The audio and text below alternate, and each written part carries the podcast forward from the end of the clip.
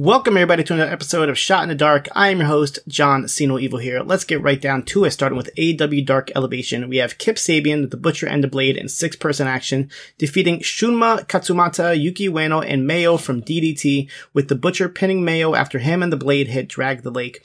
I had just seen a bunch of these DDT guys over WrestleMania weekend, and they are rather impressive.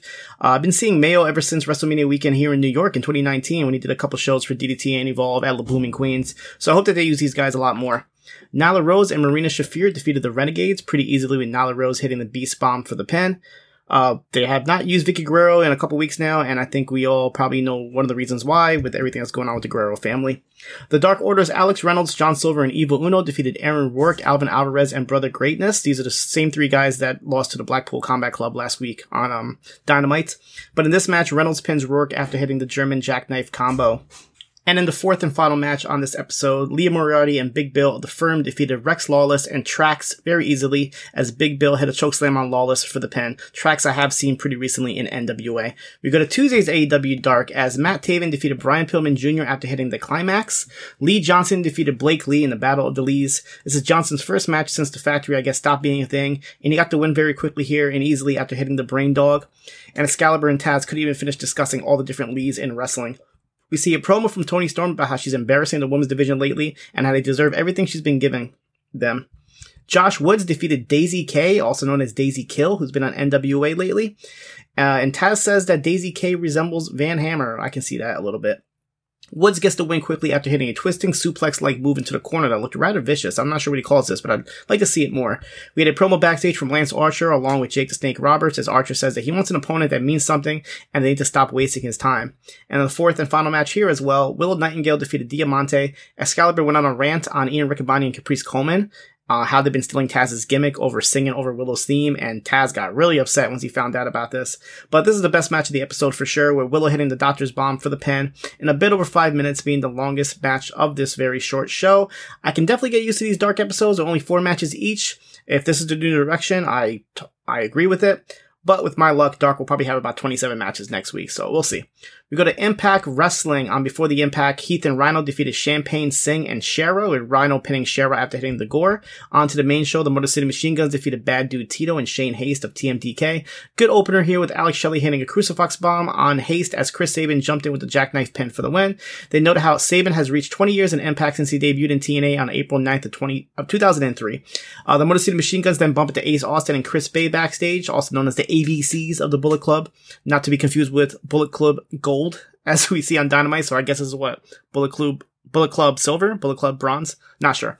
Anyway, they say since they have a rematch at Rebellion, why not make it an Ultimate X match in which Ace Austin and Chris Bey agree on? Eddie Edwards and Kenny King are backstage where Eddie asks King if he has his back tonight. And King says, yeah, uh, you didn't have my back at sacrifice, so I don't have your back tonight. But he has a plan for tonight and says that it wasn't even him that drove the car over PCO a couple weeks ago. So he tells Eddie to find that person for backup. Tommy Dreamer was still trying to get Scott D'Amore to join his team at Hardcore War Rebellion, but he says that's not his job and he can't do it. We have an Impact X Division title number one contenders match as Jonathan Gresham and Mike Bailey ended up in a no contest because Trey Miguel was on commentary for this as he was about to fight the winner, uh, at Rebellion, but he gets involved and attacks both men, making it a no contest. More on this later. The design was backstage where Deaner talks about all the mistakes that Callihan has made as Angel thinks this whole thing is a ploy and he doesn't trust Callihan. Callihan says he's ready for step seven, which Deaner says is the deadliest step of them all. I guess we'll find out what that is. And then Trey Miguel, Jonathan Gresham, and Bailey were arguing backstage as Santino Marella makes an elimination match for the X Division title for them at Rebellion. Jody Threat, making her Impact debut, defeated Tara Rising, who goes by Taylor Rising in the Indies. Uh, during the match, we see Santino Marella has been attacked backstage and is laid out, but Threat gets the easy win here after hitting the the F416, which, uh, as explained on Rewind to Dynamite, is the area code for Toronto. We go to Scott D'Amore and Dirty Dango trying to see how Santino is doing. Dango thinks the design attacked Marella and he wants revenge. Just says that him and Joe Hendry can take them out. And Santino says he wants to prove in front of his son, Marco, who's going to be at Rebellion, that he can still go. So they make a six man tag match. Um, Hendry, Dango, and Marella versus the design. Gia Miller was trying to interview Tasha Steelz, who says that she went home to try to get herself back, but Giselle Shaw interrupts her and says that she's jealous because Savannah Evans left her to join Shaw, so they make a match for next week between Shaw and Steelz. Tommy Dreamer, Yuya Uemura, and Darren McCarty, who was the uh, the former NHL hockey player that was ringside at the last pay per view and got involved here. They defeated the team of Bully Ray and the Good Hands, which are Jason Hotch and John Skyler. McCarty looked okay for his first match ever here, but he basically just consisted of hockey type brawling here.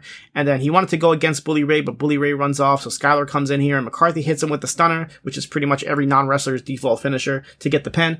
Kenny King runs out and attacks the baby faces. Then Frankie Kazarian comes out to even it out. Masha Slamovich comes out. Killer Kelly comes out. So it looks like we're making our sides for the hardcore war match at Rebellion. Deonna Purrazzo had a very good sit down promo talking about the Knockouts title match at Rebellion and how it could be her versus Jordynne Grace or a triple threat if Mickie James is cleared. And she talks about how Grace has never beat her, but that she has never beaten James. So there's definitely a story in any combination they choose here. Eddie Edwards defeated PCO in the main event. PCO took out the referee by accident towards the end as Eddie's wife Alicia runs out pleading for PCO to stop attacking Eddie. But when he refused, she hit him over the head with a kendo stick before uh, Eddie followed that with a buckle bomb and the Boston Knee Party for the win. So it looks like after months of being indecisive, Alicia has finally joined her husband Eddie in her nefarious ways. And I guess we can assume this is her that was driving the car. Uh, they run to the back. PCO chases them to the outside, but Ed- the Edwards couple are able to get into the car and drive off. And we go to the main event segment here as Scott D'Amore, Kushida, and Steve Maclin win the ring, and they bring out Josh Alexander to re- relinquish the Impact World title. He comes out with his wife Jennifer and their son Jet. Josh gives a, speed a speech about him waiting 14 years for his opportunity, and four years ago, D'Amore signed him and gave him a chance, and he's never looked back, and he became the longest reigning champion in Impact TNA history before naming everybody else to held the title. He moves on to them crowning a new champion at Rebellion as a crowd chants for Kushida, but Alexander says that they're both deserving and they have a chance, but whoever is champion when he comes back, he's gonna go after them. And then Josh goes to hand D'Amore the title, but his son Jet runs in and snatches it away. A real uh, heartwarming, emotional moment here. This was great. Um, Josh goes and explains to him uh, why he has to give it back to him as he takes the title and gives it to D'Amore. Maclin calls all this soap opera bullshit and tells D'Amore to hand it to him. He tells John, Josh this is the way out to avoid fighting him and starts talking trash to Jet, which gets D'Amore all upset and says that Maclin had a chance to fight him, but he never stepped up. And now that Josh is hurt, he wants to fight him and he calls him a coward as he's doing this in front of his wife and his son. Uh, D'Amore says he's supposed to be unbiased, but he wants Kushida to win and then Maclin and Kushida get each other's faces. Kushida tries to put the hoverboard lock on, but Maclin escapes to the outside where Kushida dies onto him. And then he goes and raises the world title before handing it to D'Amore. So it looks like I think Steve Maclin's going to win this match at uh, Rebellion. That's probably the, the better story here. We go to Ring of Honor on Honor Club as Nigel McGuinness has officially joined commentary here with Ian Riccaboni and Caprice Coleman for this show. Uh, Mark Briscoe and the Lucha Brothers defeated Shane Taylor and the Workhorsemen. Powerhouse Hobbs and QT Marshall were sitting ringside ahead of their match at Battle of the Belts. Good match here with Mark Briscoe pinning Anthony Henry after hitting the Jay Driller. We have the Ring of Honor Pure Championship here as Katsuyori Shibata defeated Christopher Daniels, Jerry Lynn, Dean and BJ Whitmer were the judges. Shibata got the hard fought victory in a bit over 10 minutes here after hitting a sleeper hold followed by the PK. Brian Cage defeated Ortiz. Ortiz, who we haven't seen in a while, I guess, is following Eddie here in Ring of Honor. Uh, pretty competitive match here with Brian Cage getting the wing after hitting the drill claw. Jay Lethal defeated Darius Martin and Lethal's Ring of Honor on Honor Club debut. Um, Maria Kanellis Bennett was on commentary here and joked uh, asking what happened to Dante Martin. Uh, Satnam Singh distracted the referee, so Matt Taven comes in and super kicks Darius, followed by the lethal injection from Lethal for the win. LFI's Rush and Dralistico defeated the Infantry after Dralistico hit a gory into the knee to Carly Bravo for the pin. Daniel Garcia defeated Tracy Williams in a very good match here, hitting a DDT into his knees for the pin. Willow Nightingale defeated Notorious Mimi. Uh, Caprice and Riccaboni did the singing and rapping over Willow's song here that Excalibur was talking about before. And Mimi is uh, fresh off of NXT. She just had a short run there as Sloane Jacobs, but she was Notorious Mimi previously uh, in the Indies as well as uh, AEW Dark. But Willow gets the win here easily after hitting the Pounce and the Doctor Bomb for the pin. The Righteous Vincent and Dutch, who made their return recently as Supercard of Honor, making their Honor Club debut here, defeated the team of Steve Somerset and Steven Azur, also known as the Even Stevens. I guess you can call them a combination of like the frat boys meets Mean Street Posse type of gimmick. Not sure what they're doing here. But Vincent gets the pin extremely quickly here after hitting the Autumn Sunshine. Konosuke Takeshita defeated Tony Nese with a rolling German into a, uh, for the pin in a really good matchup. And in the main event for the Ring of Honor Women's Championship, Athena defeated Miyu Yamashita. Best match on the show without a doubt, with them taking it to the stage and fighting off the ramp onto the floor. But the ending came with Athena ducking a skull kick and putting on the crossface until the referee stops the match. We go to MLW Underground episode 10. We have a dumpster match here as Matthew Justice defeated Mance Warner, Microman, and Real One. I say that with a question, and I'll tell you why. Uh, so Matthew Justice hits an elbow drop off of a ladder onto the Real One, who was on the lid of the dumpster. But as he did, the lights go off, and we see Ricky Shane Page of the calling come out, and he starts brawling with Mance Warner. Uh, the rest of the calling come out, and they cut to the back with a Calling is brawling with Hammerstone and the second gear crew. So they announced Justice as the winner, even though you could clearly see that the real one got out of the way. Um, and Justice went through the dumpster. And if you look at the original results for the tapings when this happened, they all reported that the real one won. So I'm guessing maybe since he's leaving MLW, they went ahead and changed or edited the finish for this match. Uh, not the first time MLW has done this. They did in the past with, I think it was Enzo or Real One versus Mance Warner, where like the the decision was just like changed on the show. So yeah, I guess they can do that. They have their liberties when um the show is taped. They announced that Fusion will return in a couple weeks, and it'll show the 2023 Super Series that they filmed down in Mexico recently.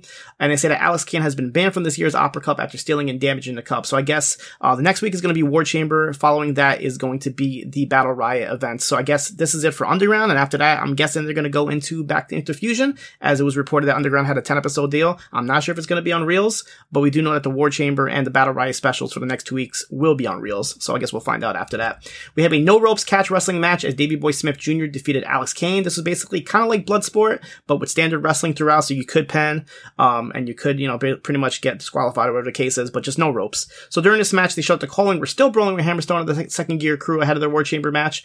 Uh, Mr. Thomas tries to distract Smith, but Smith dodged the spring liquid from Kane and put in a rear naked choke as Kane passed out. Leo Rush was backstage with the middleweight title that he stole last week from Lince Dorado and tells him to catch him if he can, if he wants it back. And in the main event, Akira of the calling defeated Calvin Tankman. Akira tried to start the match using a crowbar. Uh, Raven gets involved and he strikes Tankman with a lead pipe as Akira held onto the bulldog choke until Tankman passes out. The calling Hammerstone and second gear crew brawled their way back out as they showed them brawling on the outside as well to end the show. So pretty much this whole show was just brawling uh, between calling Hammerstone and second gear crew uh, you know, mixed with matches throughout. We go to Women of Wrestling Superheroes, the new team of Las Bandidas, which is Sofia Lopez's new team of Vivian Rivera and the debuting Sylvia Sanchez defeated Stephy Slays and Jennifer Flores after Rivera hit a gory bomb onto Flores on top of Slays for the pin. Reina Del Rey and Wrecking Ball defeated Fury and Razor of the Heavy Metal Sisters. Um, actually, no, I'm sorry, this ended in a double disqualification because the referee gets knocked down, Mesaraya gets involved, and they all keep fighting, so no decision for this match. Coach Campanelli and Randy Rod defeated Gigi Gianni and Amber Rodriguez, with Randy pinning Rodriguez after an assisted senton off of. And in the main event, Penelope Pink defends her Women of Wrestling title, defeating Leia Makoa after Lana Star tripped up Makoa and Pink rolled up Makoa while holding on to the tights for the win.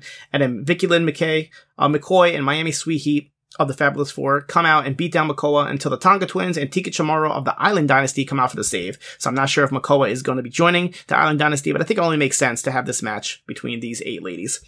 There was no episode of NWA USA uh, b- because of the 312 NWA pay per view, and then the NWA Powerrr episode was actually just a recap of 312. We had Joe Galli, Pat Kenny, the former Simon Diamond, and William Patrick Corgan uh, on the season premiere of Powerrr talking about the highlights, from 312 as well as interviews. I did put a short recap on Post Wrestling if you want to know what happened on that pay per view. But they interviewed Tyrus, Kerry Morton, who was being a little bit of cocky until his dad Ricky told him to chill out. Uh, Aaron Stevens, who was hyping up Blunt Force Trauma, Kenzie Page, EC3, and Silas Mason. And the matches that they showed was Gags the Gimp defeated Sal the Pal in a hair versus mask match. Thrillbilly Silas Mason winning a 26 man battle royal to become the number one contenders of the national heavyweight title. And Kratos defeated Yabo the Clown.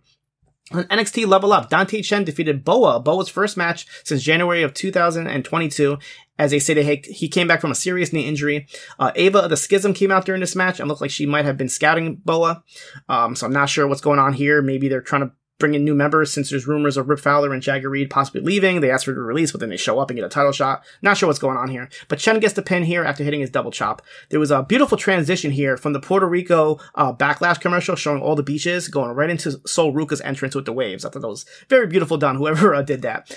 Uh, speaking of Sol Ruca, Sol Ruca and Dani Palmer, who have been shown as a uh, tag team on NXT lately, defeated Jakara Jackson and Lash Legend after Ruca hit the Sol Snatcher out of nowhere on Jakara for the pin. This was a fast and fun match here, and I actually like both of these teams as they seem to be perfect matchings for each other. And I hope they continue with them, especially on the main show, because they plan uh, to p- bring the Dusty Classics, and I think they definitely need some more tag teams there.